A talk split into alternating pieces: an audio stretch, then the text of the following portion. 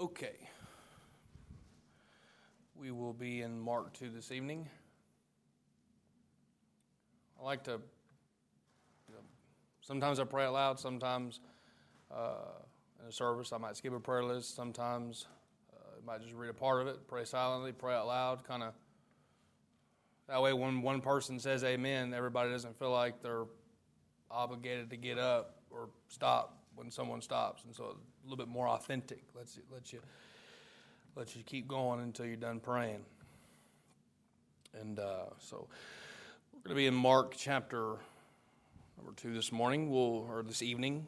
Sorry, we'll begin reading at verse one, and um, we'll stop reading at verse twelve.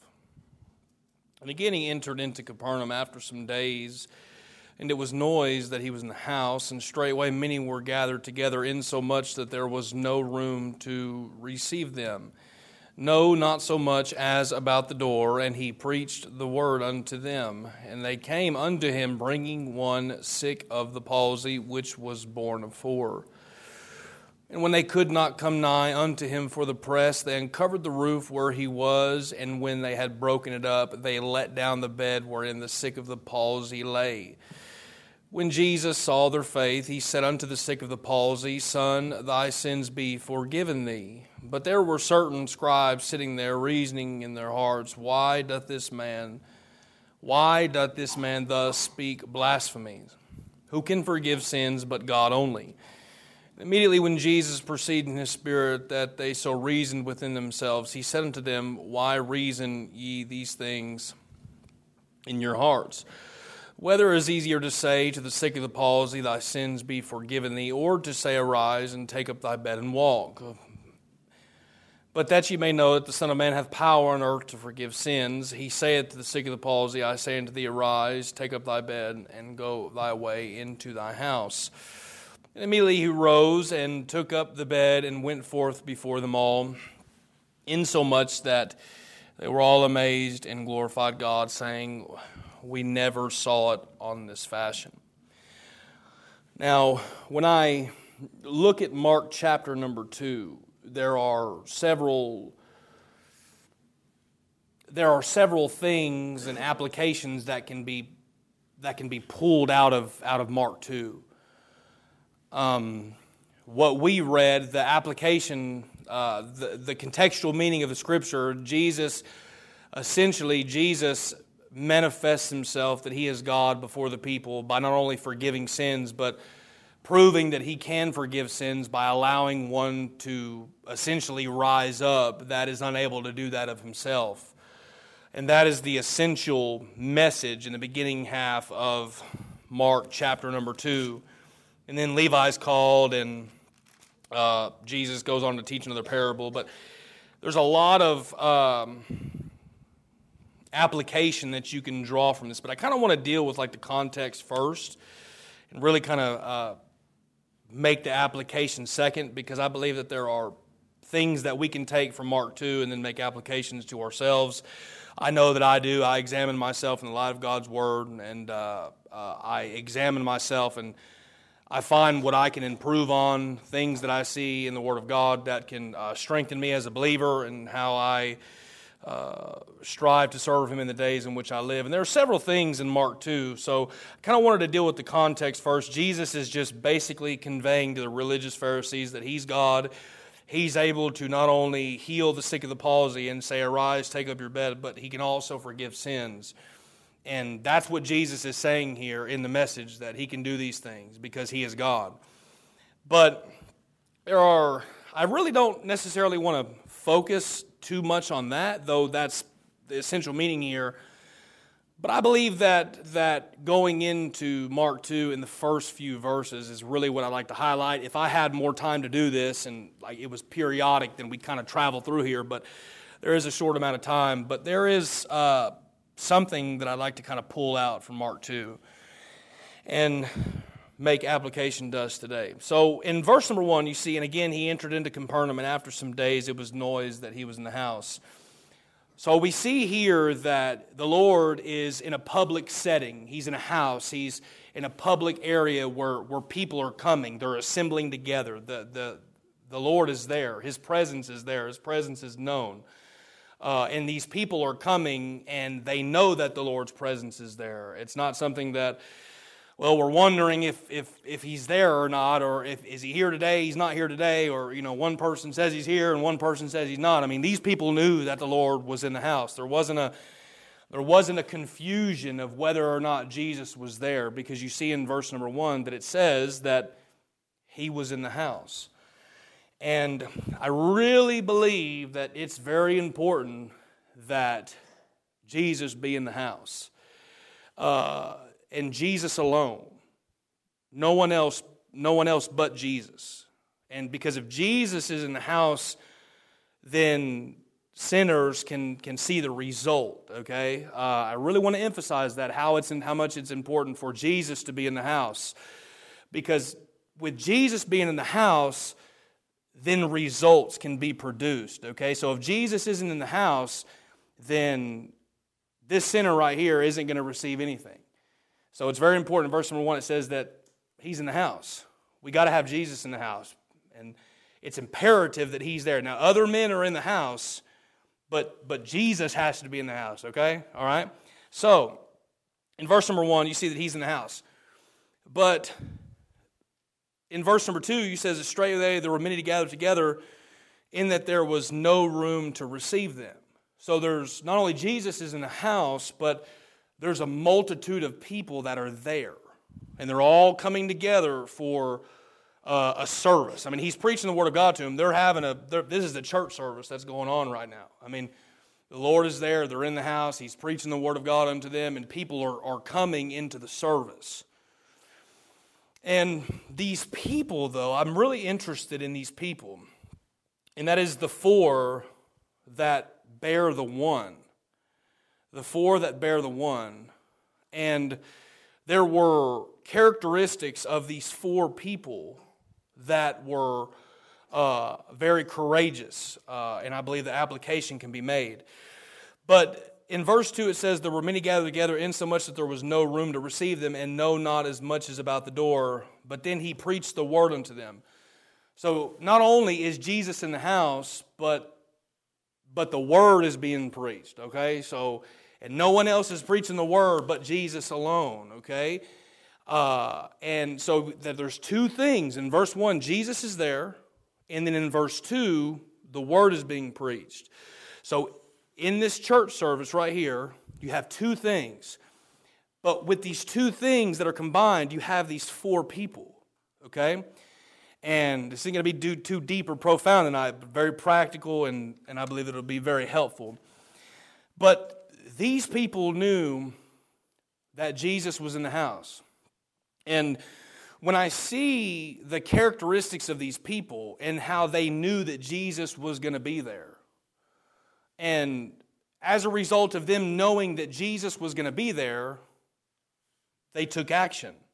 It's hard to want to take action whenever you don't feel like Jesus is going to be there.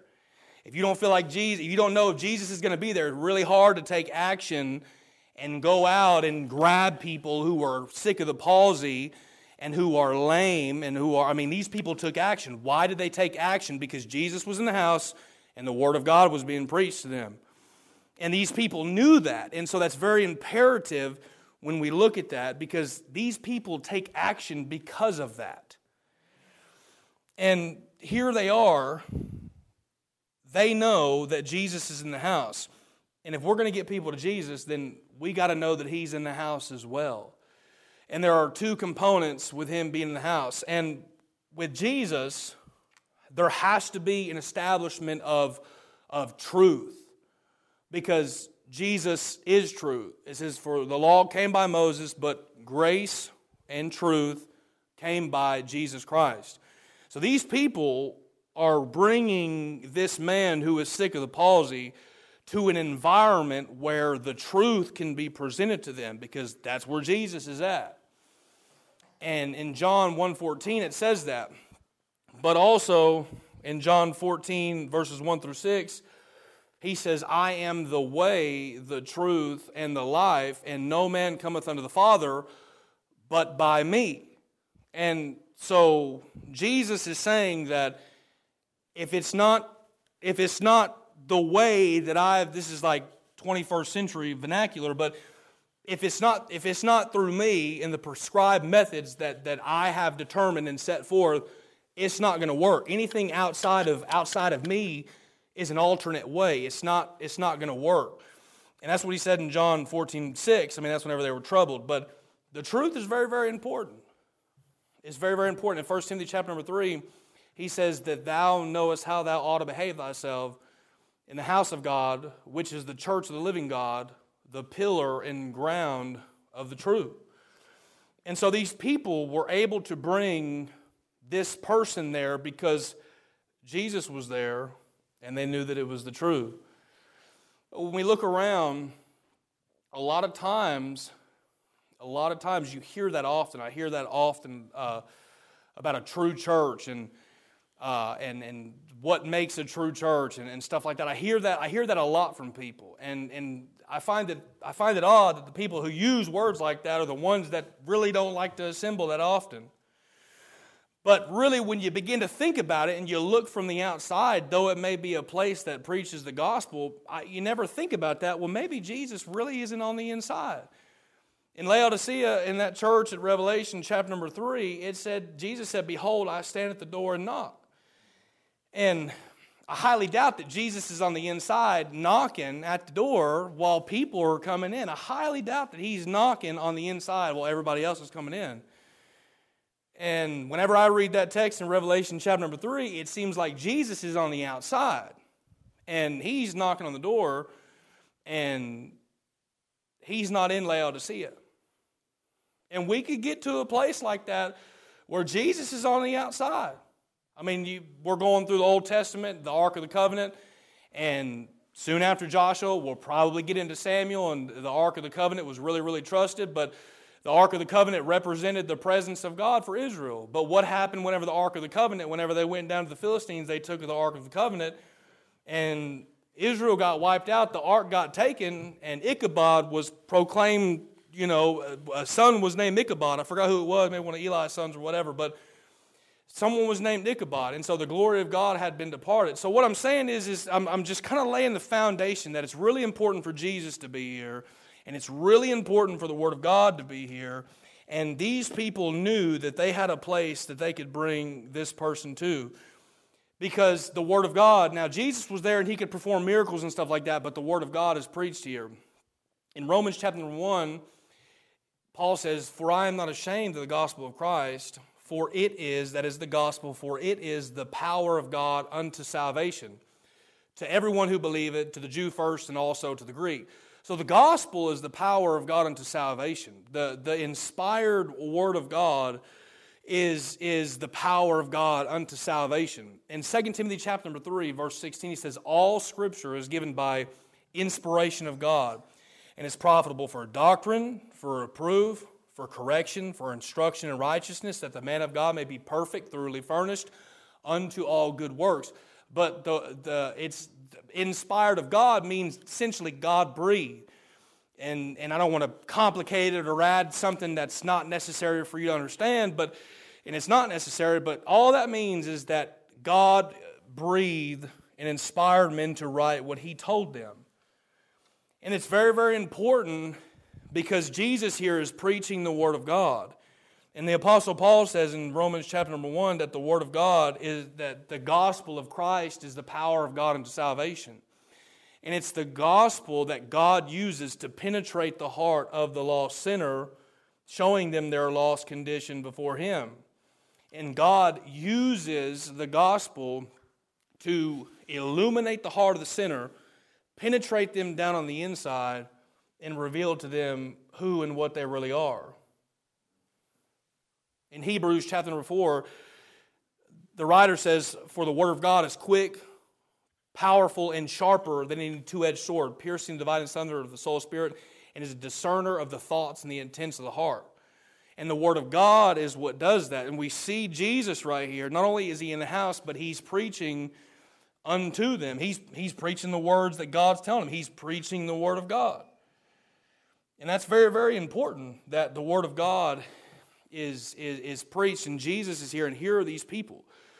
Because there's a, there's a component here and, and I'm going somewhere with this. My, my conversation Tuesday will you'll understand here in a minute where I'm going and why I'm going there. The Word of God is, is, is very, very important. And in 1 Corinthians chapter number 1, verse number 18, he says, For God sent me not to baptize, but to preach the gospel, not with the wisdom of words, lest the cross of Christ should be made of none effect. And the wisdom of words takes away from the cross of Christ. It, it, it, it, it, it sounds good when you, when you interact with intellectual people uh, in society, whether it's doctors and religious doctors and, and masters and stuff like that, man. Like, like, man, all that stuff sounds good, man. You can talk it and you know how they talk, and I, I know how they talk. I know the words that they use. But all it is, is it, it, it, it just it takes away from the, from the it takes away from the power from the gospel because it takes away from the simplicity in the gospel of that, that is in christ and then what that does is that shows the intellectual capabilities of man when man's wisdom is, is, is folly anyway. And right here in 1 Corinthians chapter 1, 18, Paul talks about that and preaching the Word of God. So I kind of wanted to lay that groundwork because that's imperative for us today. And we have a responsibility. I mean, I, we, we have a responsibility. I mean, and you understand the responsibility the you know the more in the faith that you grow that you grow up in that that you realize man like I, I do have a responsibility here like like I do have a responsibility for this. It says in Thessalonians that we were entrusted with the gospel. I mean, God put us in trust with, with the gospel to minister to lost souls with. We were entrusted with that. And I realize that more and more every day. So here, Jesus in verse 1, he's in the house. And then in verse 2, he's preaching the word of God unto them. So now, here they are in verse number 3. And they come bringing one sick of the palsy, which was borne four. Now, what is really interesting to me is how that these four people work together for the benefit of one person. They all seen the need for one person. They, they all seen the need together for this one person to get to Jesus. This, this one person, the need and the necessity, the importance thereof of this person and, and getting them to Jesus. And they saw that need, and then they took action upon that need. But they were focused on helping one sinner. There was a, they, were, they were working together for the goal of seeing one person come in contact with the Lord. Really, and if one, one person comes in contact with the Lord, then it's worth it all. And the Lord, the, the Lord is the one who offers the solution. The Lord is the one who offers salvation. The Lord is the one who's able to offer, uh, offer anything. The, the power wasn't in these four people, but the power was in the Lord. But I really like how they focused on one. And what I have learned is that though there is the Great Commission, go ye in all the world and preach the gospel to every creature, and that is true, that is a true statement. And we do preach the gospel to every creature, people we come in contact with, things like that. But I've, I've learned, I've, I've, I've come to find out that if you really just focus in on one person and just, and just really go in on one person, it allows you to, to allows you to minister to them, it allows you to help them, to pray for them. You're not distracted. I mean, not that you don't minister to other people collectively, but you're really able to work together for one person and pray for that person and labor for that person, fast for them, give them money, help them build stuff, clean septic tanks, whatever it is, and how you minister, you're able to focus on that one person. And they all did that. And mo- see, mo- what modern religion does is modern religion forgets the one and then goes after the 99. Because the 99, uh, the 99 are the ones that are the more contributors. Because really when you look at the one as opposed to the 99 the 99 really because it's like that's where all the storehouse is i mean that's where the meat are. I mean if i lose the 99 sheep then i'm not going to have wool i'm not going to have meat we're not going to have lamb I mean, we're, you know what i'm saying fill in the blank whatever the case may be. But modern religion goes after the 99 but we see that the lord through the inspiration of the holy ghost puts specific emphasis on the one and in Luke's Gospel, chapter number 15, there is the parable of the sheep, the silver, and the son.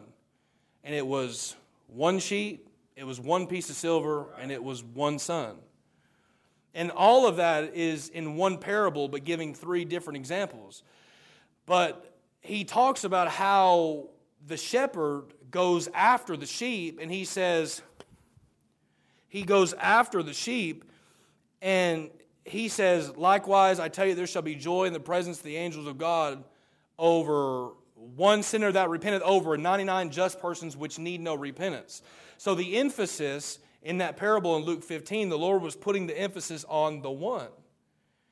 But religion goes after the 99. And really, what I like about these people in Mark chapter number 2 is that they were able to, to co labor and focus on, on one person because it, they weren't divided in their effort and in their labor. There wasn't like, we'll see who I brought to church today, and uh, they've been coming for a while, and I got nine that fills up here, and you know, two people came today. I mean, there wasn't a, you know, like there wasn't a contest. I mean, I, I see, I come in contact with people that have religious contests with TV screens, and they've invited 20 to church today, and uh, group uh, group A over here invited 50 to church today, and group B invited 35 in church today, and where it becomes a competition. And, and that's how religion is in our day, and especially with the deception that's going on today. And there's a lot of deception, uh, especially in a Baptist church nowadays, with deceiving people to make a decision for Christ apart from the Spirit of God. And but they were all focused on one sinner and took action to get this one sinner in front of Jesus. Now, if you look in verse number four, it says, And when they could not come nigh unto him for the press, they uncovered the roof where he was. So they took action. And that's what I really, really find encouraging because I look for a place like, like where I can serve here as a member of the body, right? Like I look for a place like, like how can I serve here, right? Like how can I be in addition here? Like what, what can I do as a part of the body and how can I be a benefit and an asset to the body? And I, and I think about that and I think about how I can interact. But I see these people and how they uncovered the roof and really uh, and, and the process by which the roof was uncovered. I mean, it took labor how they had to take, and back in that day, it was made with wood and, and sticks and brush and clay, and it's flattened down, it becomes kind of like a clay tile, and, and how they had to break that up, and it took effort. And it took effort for all those people to uncover the roof. And I see myself, and I see myself, I, I, can't lie, I see myself in a chapter like this, and, and I'll be honest with you, I don't know if I would have got on the roof like these people. I don't know if I would have got on the roof like these people. I mean, I, really, I'm afraid of heights, I'll be honest with you. I don't know if I would have got on the roof. Because I probably would have looked and be like, man, it's, you know, it's, it's, it's busy. Like, there's a lot of people in there. Like, I, you know what I'm saying? Like, it's too busy. Jesus is probably real busy. Like, maybe maybe I shouldn't do it. Maybe I shouldn't go. Maybe I shouldn't bring, you know what I'm saying? And so when I look at that, I examine myself and I find the weaknesses within myself, but but I find that I can depend upon the Lord because if I'll take the effort as a member of the body and just make an attempt to get on the roof and then work with the people that God has put me with, then I can uncover the roof with the people that God has put me with, and we can just uncover the roof together. Whereas instead, I think in my mind, like, man, I don't, you know what I'm saying? Like, I think in my mind, I got a long roof to uncover, but I forget that I got four people here that'll help me uncover the roof together. You know what I'm saying? See what I'm saying? So when you begin to think about it in terms like that, that you're not, there are other people with, with other strengths to draw from, and I may not be able to hop on the roof uh, as fast as someone else can, but you know what? I can take a tile down, I can move, there's certain aspects, and these people, we're uncovering the roof, but if I could use it in a, uh, in a, in a, uh, in an application sense, they uncovered that roof, but in our day, we have to uncover the roof of ungodliness. When we come in contact with people, when we come in contact with really, really ungodly people that we live in in our day, we have to uncover the roof of unbelief. Not, only that, we have to uncover the roof of false doctrine. We have to put forth an effort and a labor to uncover that roof, especially if we're going to reach other people. I had some Mormons that reached out to me on Monday. And when I interact with Mormons, I like to interact with them, but I really wanted to check my motive, especially after Brother Danny's message. I wanted to check my motive. I didn't want to just embarrass them in front, you know what I mean? Like, I didn't want to go to, I didn't want to debate them or anything like that. I didn't want to, like, do anything like that, but I wanted to really check my motive and be like, man, you know what? Maybe I can help these people. And this is the stuff I like to do anyways. I mean, I really love to take this out there. It's really enjoyable to take this out there. It's very enjoyable. Uh, I like it personally. Um, but these Mormons reach out to me and they, they want to talk to me about Jesus. And I'm familiar with how Mormons work. Usually they try to get you on a Zoom call. If they're a little bit weary of you, they try to get you on a Zoom call. And because if you start going back and forth, they can just disconnect the Zoom call. Uh, and they said, Well, we'd really like to have a conversation with you, but over Zoom call. I said, No, I think we're going to have to meet in person. I'd love to talk to you about Jesus, but we're going to have to meet in person. And they said, Okay. Well, y'all know how I look, you know what I'm saying? So I didn't go in there with a suit and a tie, and you know what I'm saying? I went in there with a short sleeve shirt, clothes all dirty. And these poor old Mormons had no clue. They had no idea so I go in this room and I go in Braum's and I look like a wicked heathen. I have my Bible in my bag. I have my TR in my bag too, because they talk about Bible translation and how the English Bible isn't whatever, translated correctly or whatever. So I brought my TR for backup. So just in case they tried to say this wasn't good enough, that I could just make reference to that. The English is perfect, but I do that as a fear tactic for them. So it's not the TR is not needed, but it's not needed, but I do that as a fear tactic for them. Um, so I go into Braum's and we have this conversation. And the elder, the really good, eloquent one, is, you know, we begin talking. And I play like a, I play like a fool. I mean, I'm uncovering that roof. I mean, he's asking how my relationship with God is. I'm like, man, God and I, like Brother Glenn says, God and I got a good thing going. We're doing all right, you know what I'm saying? I ain't in hell, so I guess God's all right. You know, I mean, I'm using choice words. I'm not, you know, I'm not lying. I'm just not telling them everything. And he's like, Well, don't you want to be saved? And I'm like, Well, I sure don't want to go to hell. You know, and uh, so I'm, I'm acting like a complete fool with these guys. Well, 15 minutes into the conversation, they start wanting to talk about the Bible. And they start handing me uh, the Book of Mormon and all that stuff. And we talk about uncovering the roof of false doctrine. So as we're sitting at the table, I stop acting like a fool. I mean, I start real, I start kind of pinpointing. And they start trying to talk to me about the Bible and God's purpose for my life, and I kind of I kind of baited him into it and just kind of gave him, you know, I threw out that line and just let it kind of just go out for a little bit. Well, when it was getting too much and I knew that they were going to hurry up and pack up, I started to kind of reel it back in and kind of just pull a little bit and tug. And he started handing me the Book of Mormon and the Bible, and he said that I can't use the Bible, but I can use the Book of Mormon. And I was like, okay, well, I got an idea. I said, I'll just use my Bible. And of course, you know, he was kind of apprehensive of that. He's kind of taken back. So I reach in my bag and I get my Bible. And then I set it down and I'm, we're sitting at this table. And then he, start, he kind of starts getting scared. He start, you know what I'm saying? He starts going, uh, and, and, you know what I'm saying? He's stuttering in his words and because he's scared that I have a Bible. Because I just, you know, I was kind of acting dumb. And then after that, we start having a conversation. I start talking to him about salvation. And every time he would say that this is what salvation was, I would turn around and I would say, okay, well, if I got to be baptized, then what about the thief on the cross? What, what about him? Because uh, he was saved. He, he, he, got it. You know what I'm saying? And, but, but he wasn't baptized. And this poor helpless Mormon is interacting with me, and I'm telling him, well, go ahead and turn your Bible or your book over to Second Nephi, and you go ahead and tell me what it says. Because it says, for by grace you saved through faith, or whatever, not through faith, but it says, by grace you're saved through the commandments, keeping the commandments, and all that stuff. And then it says, after all, you got to do all this stuff. And then it says, after the comma, you're saved after all that you can do. that's what Second Nephi says. So uh, I'm telling this Mormon where he needs to go in order to tell me how to be saved, and I'm not supposed to know anything about what he believes or what a Baptist believes or anything. And then so we, we start talking about that. We talk about Ephesians, and I say, well, this says after all you can do, and this says it's by grace through faith. Which one is it? Long story short, after I'm dealing with these Mormons, I look both of them right in their face and I say, You two are possessed with some demons and you are deceiving millions of people and propagating a false doctrine gospel.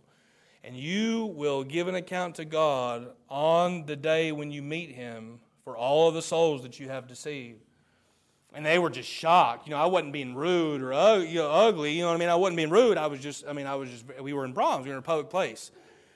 So I was just real quiet, real somber, and just sticking my finger out here and just looking them right in their face and telling them they're possessed with demons.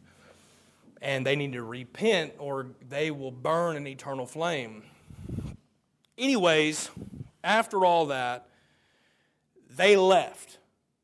I told them, you know, I'd love to take them out for dinner. I'd love to interact with them, and I know they're not permitted to. And I'd love to just hang out with him and not talk Bible, not, you know, just, just spend time with him, take him out to eat. Just That's what I did with Bo. That's how I interacted with Bo. Bo and I didn't spar. I just I took him out to eat, boom, and just, you know, the fruit of the righteous is the tree of life, but he that winneth souls is wise. I know it's not about door knocking and soul winning, but just if I can use that in application, being wise in how I deal with people.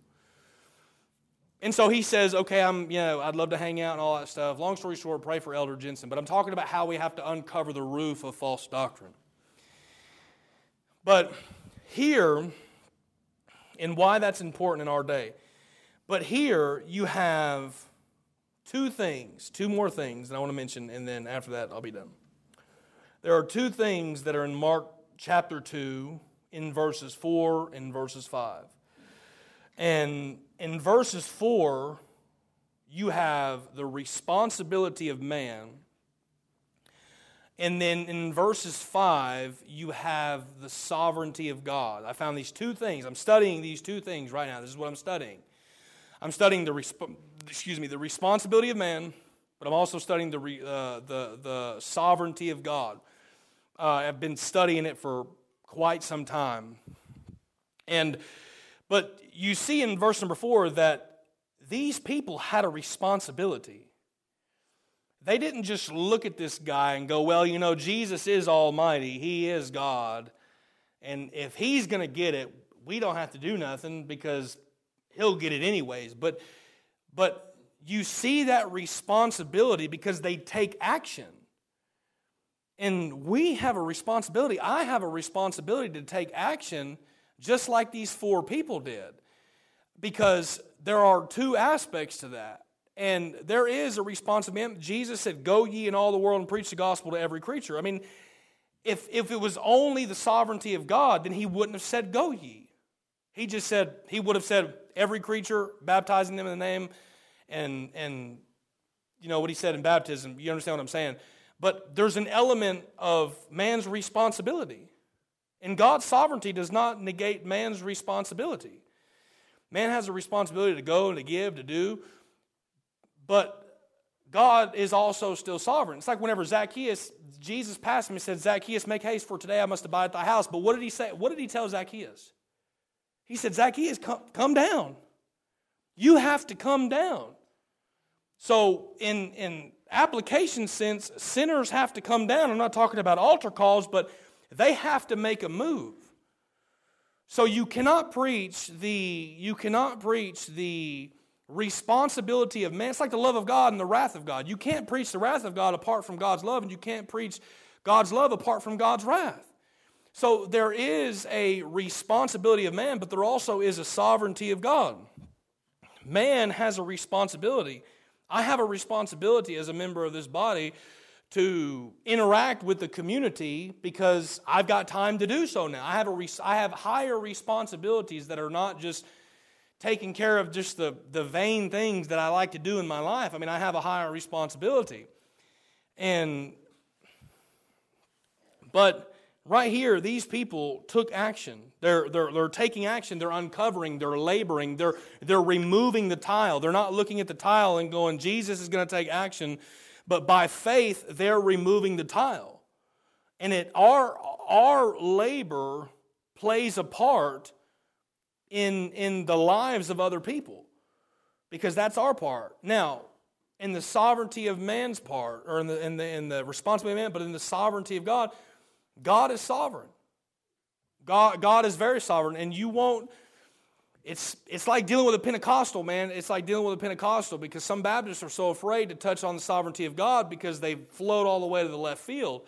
But if you approach the sovereignty of God from the perspective of a Baptist, then you have no problem talking about God's sovereignty or the responsibility of man. Now, if you talk about God's sovereignty from the perspective of a Calvinist, that's a whole different sovereignty of God. It's not the same sovereignty of God. Just like when you're talking about the, the responsibility of a man from the perspective of a Calvinist, it's not the same responsibility because they use uh, religious jargon to, to confuse the masses, like monergistic and synergistic. I mean, synergistic in the sense that uh, uh, it's, it's the sinner cooperates with God, and the way that they frame the words makes it look like man's responsibility is not there. And I know that because I've read after them. And I have gone directly to, to the captain of their salvation. I'm not talking about the captain of our salvation. I have went to the captain of their salvation, and I know what they believe.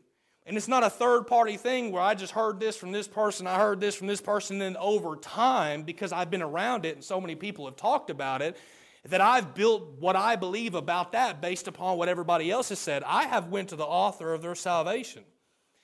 And the way that they present the gospel is a distorted gospel. I've read it from the source. I've read it from their source. I didn't read it from an external source that follows them, but I read it from their source. And they have the free will of man messed up and the sovereignty of God messed up. For example, tulip. Let's just talk about tulip since we're already here. Let's talk about tulip. Tulip tulip collapses in and of itself because there's a difference. There's a difference between, let's just take Calvinists. So there's a different breed of Calvinists, but there's, there's not only Calvinist in the Presbyterian sense, but there's a Calvinist in the, in the sense of Reformed Baptist. And a Reformed Baptist is a Calvinistic Baptist that does not follow covenant theology. They don't believe in the succession of the covenant. Hence, they're still Calvinists, but they don't believe in water baptism by way of infants. So they're still, they're still Calvinist in belief, they just don't believe in covenant theology and that Old Testament circumcision replaced baptism. I don't have time to go into it, but I know what I'm talking about. And there's a difference there, but TULIP, the acronym TULIP collapses within itself. I, have looked at it. I mean, I really did. I mean, if some of you knew what was on my shelf, you'd probably question me. I mean, you'd probably have real questions in your mind. Some of you might be like, hey, good. But what I'm saying is, is, is I know what they believe. Tulip collapses in itself because total depravity is just like a Baptist, but when they get to the very, very end of it, they believe that man has to be regenerated before exercising faith. And that before faith can be exercised in God, that man must be born again before that takes. That's what a Calvinist believes. A true Calvinist believes that man is born again before he exercises faith in Christ. And a few weeks ago, I laid that foundation of if that were the case, then why are we not translated in the kingdom of his dear son and translated out of the kingdom of darkness before salvation? Because when you look, I mean, because I really try to look and I go, okay, if this is so, then what about this? And if this is so, then what about this? I look at it from all perspectives. You cannot be translated, Colossians, what, chapter number one, translated from the kingdom of his dear son out of the kingdom of darkness. That cannot take place until the new birth. Well, tulip builds upon itself. And when they say that man must be regenerated before exercising faith, they're saying that you are born again before you have faith in Jesus Christ. And that is, that is false doctrine. Not only that, but let's go down the acronym unconditional election. Talking about TULIP, unconditional election. Election is conditional. Election is conditional. Even the Jews, in the 144,000, the Jews, and the 144,000, a prerequisite for that election is what? They're Israel. That's a condition. That's conditional election. There's not 144 Babylonian Gentiles, but it's 140. You, I mean, you're, you're part of Simeon, you're part of Levi, you're, that's conditional.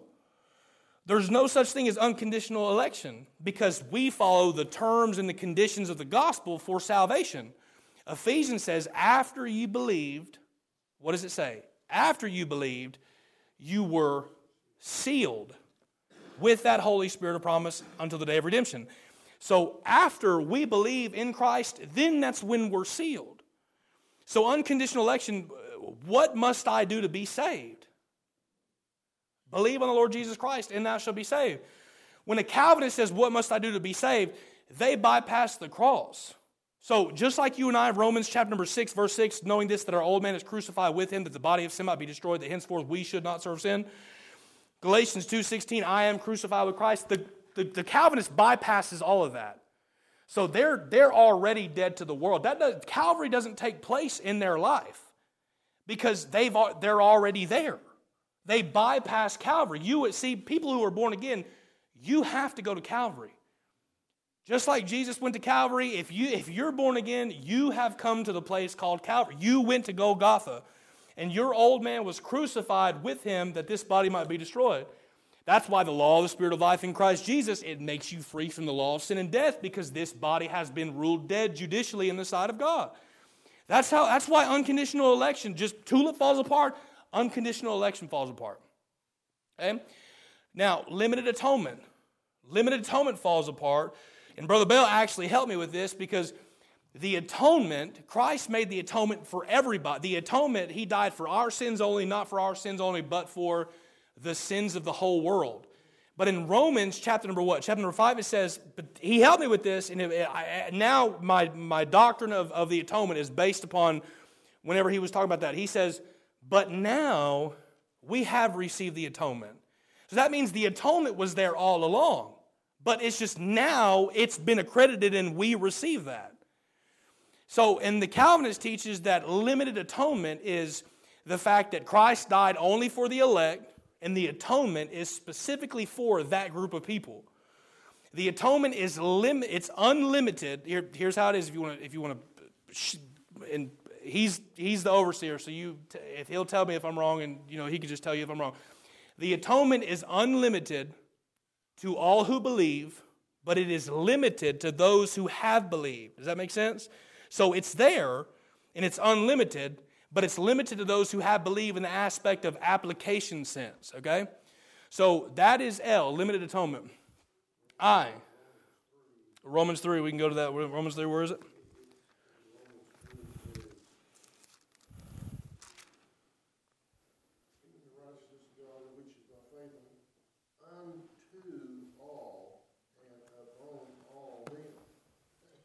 Yeah. Right. That's great. So then what, what I said wasn't just like a random shot.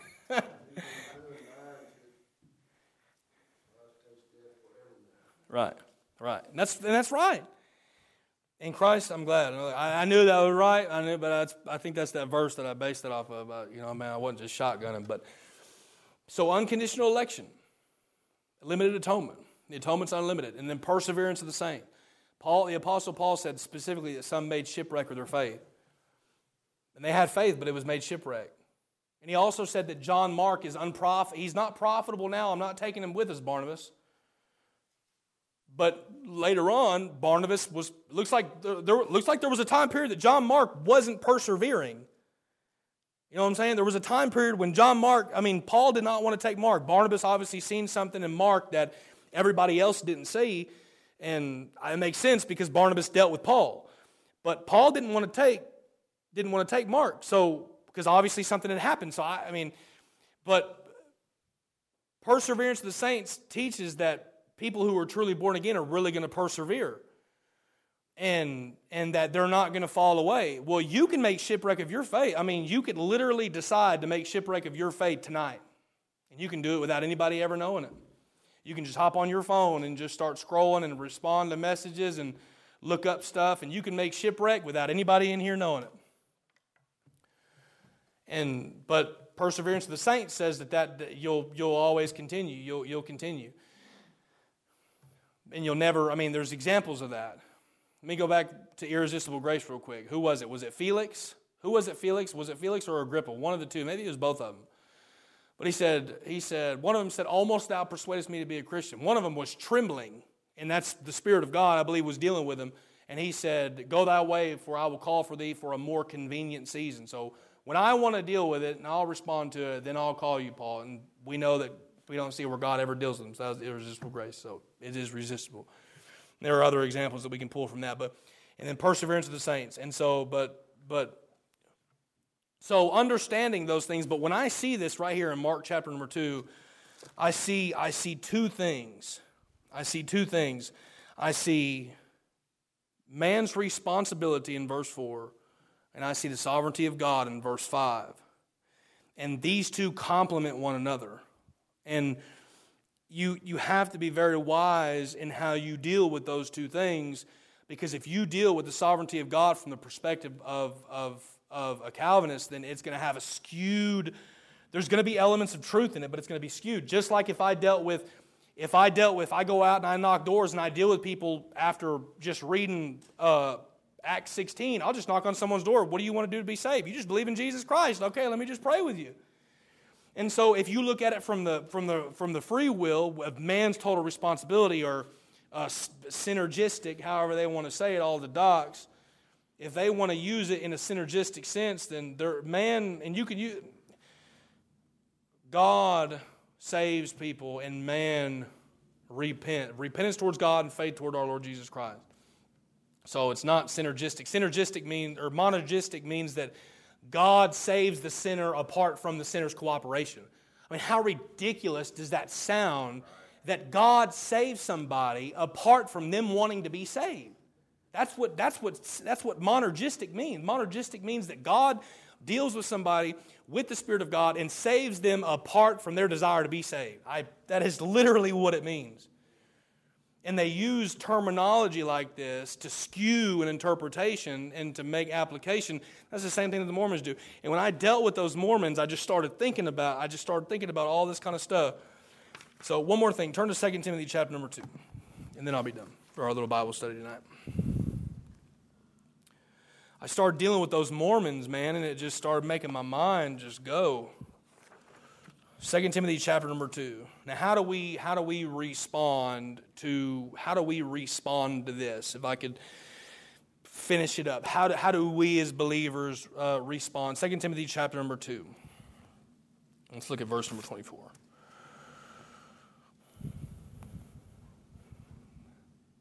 And the servant of the Lord must not strive, but be gentle unto all men, apt to teach, patient in meekness uh, instructing those that oppose themselves.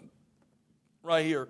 If God peradventure will give them repentance to the acknowledging of the truth, and that they may recover themselves out of the snare of the devil who are taken captive at his will. So we have to not strive, but be patient and in meekness instructing those people. But we just read a text where it says that God grants repentance. That's what it says, that repentance might be granted the acknowledging of the truth. And so a person can profess faith in Christ, profess faith in Christ and then repent, and then God not accept their repentance. And so there you have our responsibility again. Maybe I'm crafting entire several thoughts on these two subjects, maybe one day, just both of them. Just but you have the responsibility of the man, how, how the servant of God must be, must not strive, be apt to teach, all these things. And that's how we interact with people that we come in contact with in, in wisdom, uh, is being wise as a serpent and then harmless as a dove. But then God does his part, where he says that if God will grant them repentance to the acknowledging the truth. And so that's man's part, and then that's God's part. And so I looked at Mark chapter number two, and that was a blessing to me. I know it wasn't, you know, uh, high level pumped up, but uh, it was a blessing to me, so uh, it was a blessing to you. Um, let's pray and then uh, we'll be dismissed. Our Father, we thank you.